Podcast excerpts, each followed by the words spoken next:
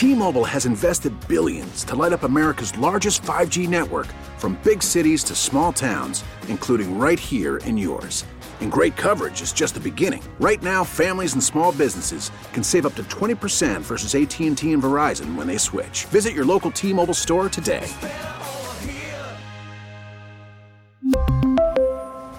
Plan savings with three lines of T-Mobile Essentials versus comparable available plans. Plan features and taxes and fees may vary. Welcome to Face Connecticut, an in-depth look at today's issues. Good morning and welcome to another edition of Face Connecticut on W T I C News Talk ten eighty, ninety-six point five T I C F M, and Light one hundred point five W R C H. Aaron Kupek with you this Sunday morning. Happy New Year. And we are pleased to be joined by Alan Zygmunt. He is Public Fire and Life Safety Coordinator with the Department of Emergency Services and Public Protection and the Connecticut Fire Academy. Good morning to you, sir. Good morning. Thanks for having us. Unfortunately, there has been a string of fatal fires in Connecticut, also a number of injuries resulting from residential fires. So we thought it would be a good idea to have you on and talk about some fire safety. First of all, what steps can homeowners and renters take to prevent residential fires? What people have to understand is the wintertime, especially between December and February, is the worst time for house fires anywhere in the country. And one of the major contributing factors is heating systems. So the, the key factors with any heating systems is that we always explain to people that they need to make sure that those systems are maintained regularly. Um, at least annually, you should have a, a service contractor come in and check the whatever heat, type of heating system you have in your home, to make sure it's operating properly. Let's go through the main types of heating systems people might have, starting with natural gas. I mean, certainly they, they put a smell into natural gas to to let you know there might be a leak, right? That's correct. That's the main reason why why the uh, the odor, there's an odorant that's actually added, because natural gas by itself does not have an odor. So they do that specifically so homeowners can tell what that there may be a gas leak. So that's a critical thing. Obviously, whenever if you ever suspect that you smell gas, we uh, recommend that you completely evacuate the building and call nine one one. The fire department will come out and uh, be able to investigate and determine if there is an indeed a, a leak there. When there is a fire related to a natural gas heating system, are there certain trouble spots that typically cause the fire?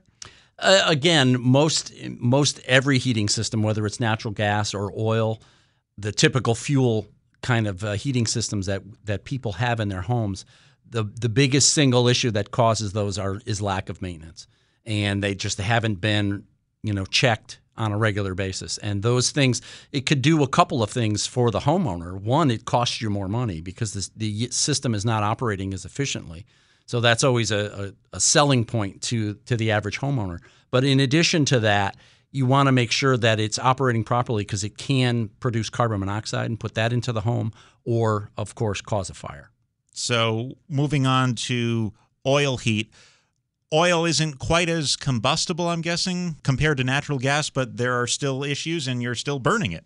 Yes, absolutely. There's still an open flame in e- either of those devices inside the actual heating chamber. So that's something that you have to be aware of. And one of the, by having that, it's, that leads me to another point with both types of systems, is oftentimes, especially after the holidays, we often end, end up with a bunch of storage. Uh, whether it's packaging from Christmas or whether it's just newspapers or whatever storage we normally have, you want to make sure you don't store that anywhere near the heating system. Because, again, those heating systems, because there is open flame inside, they do get warm. And storage next to or adjacent to heating systems, even hot water heaters, can cause fires in by heating up those items. So we want to make sure we keep at least three feet away from anything that has an open flame in it, and not store any items there. Same goes for stoves and fireplaces. Absolutely, yes. Uh, same same exact thing. The stove, the three-foot area around a stove is, again, uh, something we often talk about during the holiday season. You have more and more people in your home, and you have a lot of people in the kitchen congregating, and uh, that area around the stove is something that should be kept clear, especially for children. Most of these systems are connected to some sort of output like a chimney. Mm-hmm. What can you tell us about the need to keep that clean? Yeah, the, the key is that that's part of the maintenance process. Uh, most of the oil and natural gas uh, units, they don't create too much of a buildup inside a chimney, but chimneys especially are susceptible if you use wood or wood stove or pellet stoves or anything like that, that for heating, because as you burn wood, it creates what's known as creosote, in, and it builds up inside the chimney, and that's actually combustible. And as time goes on, it builds up more and more, and it's continually getting heated and can potentially lead to a fire inside the chimney and then lead to a fire inside the house. They used to sell those logs that you could burn, and they, they claimed they would clean your chimney, but that doesn't replace actually getting a sweep and, and cleaning no, it No, absolutely from the not. It, it, it can help to dry out some of the creosote and help a little bit with the problem, but it's never never something like um, that a chimney sweep can actually remove all of that. And in addition to that, it's not just the fact of removing the creosote, but it's also when you have it inspected, they're checking for potential cracks or any deformity inside the chimney that could lead for, for the, all that heat that you're that goes up the chimney could just go right out into the attic or into other areas of the home and cause fire. So that's uh, that's another key part of any chimney inspection. With a, a fireplace or a stove, how should ashes be properly disposed of? Well, the key with ashes is they retain their heat for such a long time, and uh, the, especially so when you shovel out, you know, ashes and coals from the fireplace, we, we suggest people put them in a covered metal container, keep them outside the home, and keep them at least ten feet away from the building itself. Very, very oftentimes we see this happen over and over again. People take them out of the, the uh, fireplace, they toss them in a paper or plastic bag, and they set them outside because they don't want to go out in the cold or whatever, and they set them on the deck or whatever, and next thing you know, you have a huge fire roaring in the back of the home. So the key is is a metal covered container and keep them well away from the home because they're going to ma- maintain their heat for several days. They can potentially maintain their heat that long and lead to a fire, you know, well after the fact. We often hear of fires being caused by space heaters. Is it the space heaters themselves that are unsafe or the way they're being used? Uh, both. uh, the number one thing with the use of a space heater is combustibles being kept too close. So again, um, one of the common things is we have outlets on the outside of our home, and also on the outside of our home is windows and, and curtains.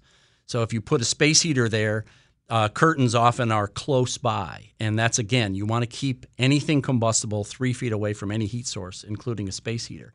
The second issue with space heaters is people plug them in to outlets that have a number of items plugged into them. The key is, is a space heater draws so much power that you don't want to have it in an outlet that has more than one by just, it should be plugged in an outlet just by itself.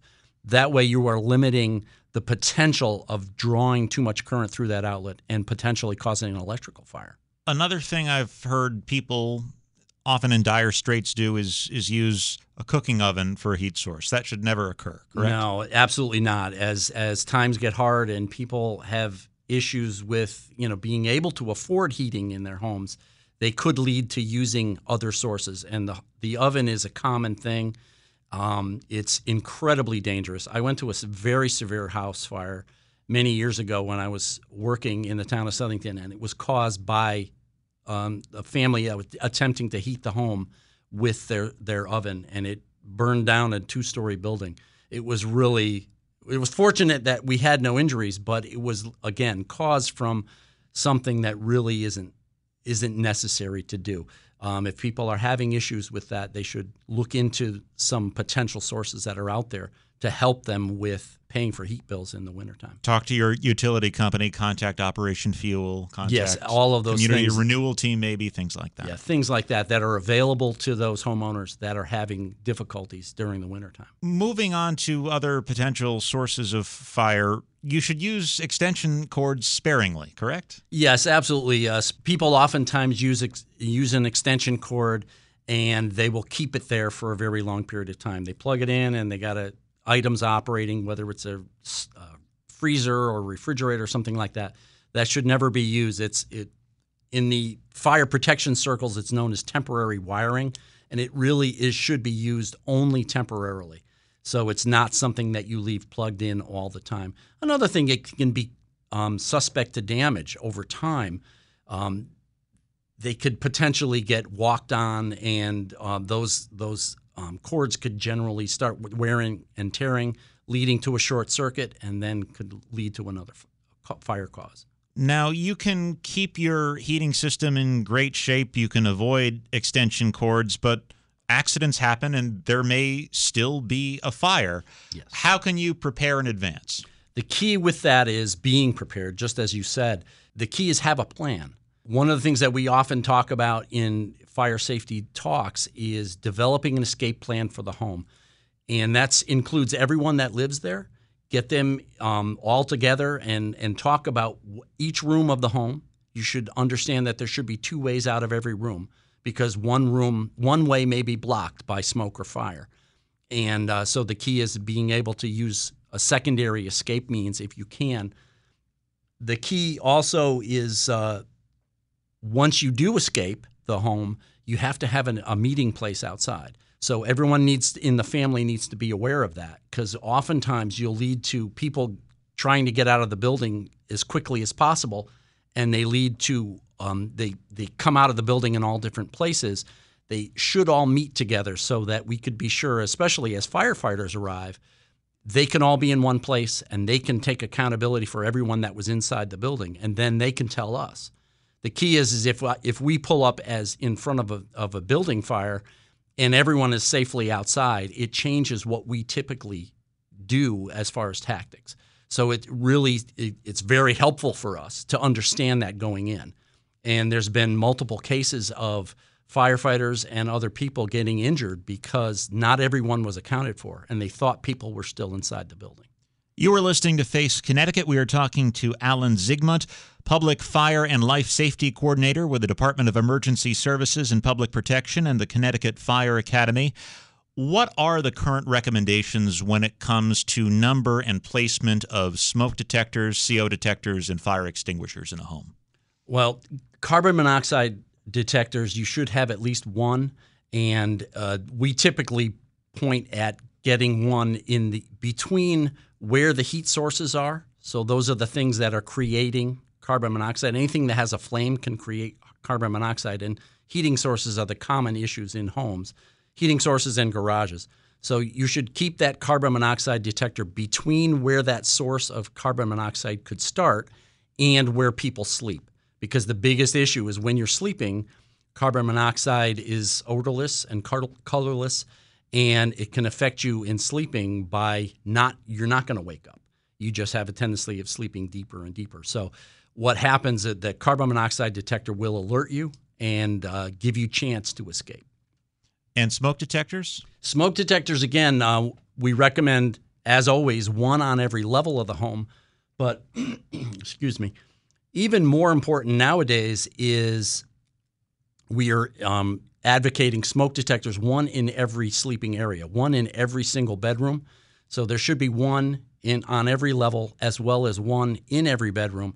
And those ones that are on each level should be outside of the sleeping area, so usually in a hallway or something like that. So again, you're protecting and you're notifying everyone. And the key with a smoke detector is that it simply notifies you. You still have to take an action when it does go off. So the key is understanding that once it does go off, you have to activate your evacuation plan and get everyone outside the building.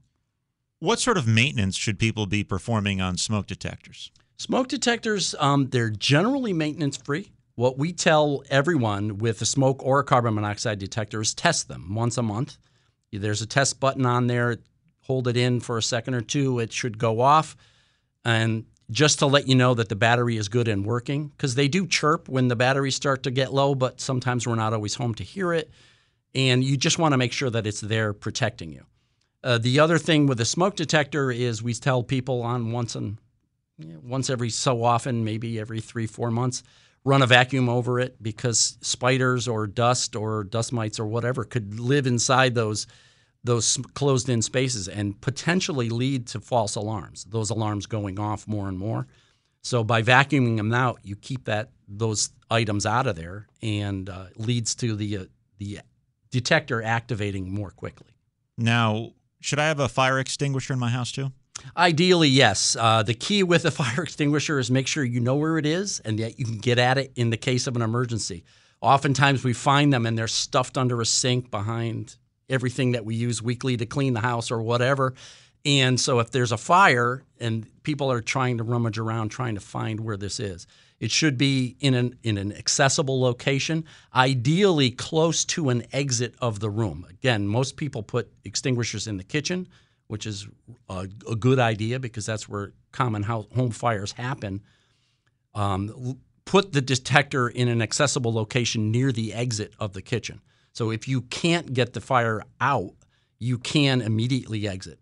And even in a case of if you're going to use an extinguisher, the key is always make sure everyone in the building knows that there is a potential fire. Even if you're going to attempt to fight it, um, make sure that everyone else is evacuating. And you can attempt it, and if you have any doubts at all, what we always tell people is don't even try. Just get everyone outside the building, call nine one one, and call the fire department, and they'll come in. Because you can really make a difference if you get that notification that you have to respond to a fire. I'm talking E M S, firefighters, if mm-hmm. you, you are notified immediately when it breaks out and not five minutes later as someone tries to fight it on their own. Yeah, time gets compressed very quickly, and if you're attempting to fight the fire, and we've seen this in, in a number of different situations, people attempt to fight the fire, whether it's in a business or whether it's in a home, and they are attempting to do that, and it leads to a longer delay in notifying the fire department. You mentioned businesses. A lot of businesses have sprinklers, and there has been a, a push fairly recently to mm-hmm. install sprinklers in dwellings as well. Yeah, there, um, one of the uh, the newer uh, building safety codes that's been written, it's not in con- in Connecticut yet, but it is in other places in the country um, where all new construction residential buildings have fire sprinklers installed. It's the key with it is they're incredibly valuable because they not only do they notify you that there's a fire, but they also actually immediately attack the fire, and they use so much less water than firefighters do. Our our typical hose line has about one hundred fifty gallons a minute coming out of it, where a sprinkler sprinkler head has about twelve gallons a minute. So the amount of people often worry about water damage, but the water damage is incredibly low, even if a sprinkler system does activate and uh, starts attacking the fire. And in most cases, the sprinkler head, only one or two sprinkler heads would actually activate in a typical home fire, and it helps to keep the fire contained. And it gives you a massive amount of time to escape, and can it also notifies the fire department so that we can immediately respond. Are sprinklers in new construction cost prohibitive? Is that one of the, the concerns that, that people have? It's one of the biggest arguments that we often hear, but in reality, uh, they really are not. And the, the cost has come way down, especially in new construction, because as you're building, it's much easier to install them. And um, what we often compare it to is upgrading countertops or upgrading cabinets. It's about the same cost. So the key is, is would you rather have granite countertops or have your family more likely ninety percent safer because of, in case of a home fire?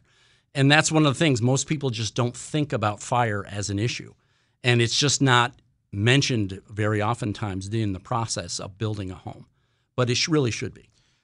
God forbid if there is a fire and you are, are trapped in a burning building and waiting to be rescued, mm-hmm. are there ways you can increase your chances of survival? Well, like I said, we talked about escape planning earlier, and that's the, the biggest single thing is as soon as you know or you hear the smoke detector or anything, getting people out of the building. But there are some times when you cannot exit the building safely. And what we tell people is stay in the room, close the door, and go to the window, open that window, stay right by the window. You make, you can always use nine one one and notify the people, the, notify the fire department as they arrive. The key with that is um, as fire officers, when we pull up in front of a building, we want to know if there are people that are not accounted for. We want to know where they where they should be. So if there are people outside in a meeting place, they can tell us that. Or if someone is on nine one one on the phone with the nine one one dispatcher, they could describe where they are. I'm on the second floor in the front of the building or that kind of thing. So the firefighters, when they arrive, can immediately get to that location first and evacuate those people. With fires and, and injuries resulting from them, do you see more people suffering from smoke inhalation or from burns? Very oftentimes, smoke inhalation is the major cause of fire deaths in the U S um, because it affects you much quicker than the flames actually do. In many cases, people die from fires by smoke inhalation only, and they're never actually burned in the building. Either in either case, um, it's it's the hazards of a home fire, and the key is immediate escape is our best option. When it comes to the professionals, volunteers and paid firefighters mm-hmm. fighting blazes, has the technology changed a lot over the years? I remember maybe twenty years ago when you had these cameras that could detect heat. Mm-hmm. Thermal Those imaging? Are, yeah, thermal imaging. They're pretty much yeah. standard equipment in almost every fire department. They were, like you said, if several many years ago, they were brand new technology. They were expensive. They were bulky. They were difficult to man- maneuver around inside the building with them. They've become very, very simple now and very small. And there's even some places that are advocating that each firefighting helmet be attached with some degree of that. Um, it's it's a long way off yet, but still the thermal, thermal imaging gives the firefighter the ability. It, it's not really seeing through smoke because it's simply detecting changes in temperature, but it's still in a smoke-filled room. You can identify furniture. You can identify victims. You can identify the layout of the room. So it all leads to quicker searches and a quicker ability to get um, victims of fire out of the building. Connecticut has a number of volunteer firefighters, especially in, in smaller communities. About and seventy percent. They're they're all looking for volunteers. Yeah, they, right now, and this is not just unique to Connecticut. It's everywhere in the in the country. Volunteer fire departments are becoming very, very difficult to keep open because there's just not enough staff, and they really need to have a continuous recruitment effort to keep people interested and coming back. Oftentimes, people do not realize that, you know, the fire department is is compro- comprised of volunteer firefighters, so they want to, you know, they might not even consider it. But uh, in Connecticut, we've created um, one eight hundred FIRELINE, which is an informational um, a, uh, technique that people can use this phone number to call to generate information about becoming a volunteer in your community, and it's uh, it's a critical key because the volunteer shortage is becoming very important throughout the state and throughout the country. What level of training is involved for that? It really depends on each fire department. They have different rules depending, and that's something that you would determine once you if once you determined that you were interested in that thing. But typically, most of the uh, the basic firefighting classes, we offer them throughout the state. It's part of what Connecticut Fire Academy provides, as well as regional fire schools. And um, most of the time, people are getting trained while they're still members. And in some cases, they're still responding to calls, even as they're becoming trained. And as they learn more and more skills, they can actually perform more skills on the fireground. So it's not like you're sitting there waiting forever and ever to before you can actually start contributing to the to the community.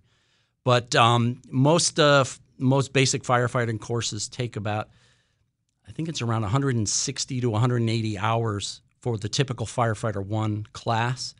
And it's typically they offer them on weekends and on week weeknights so that we try to make them as convenient as possible for people who work.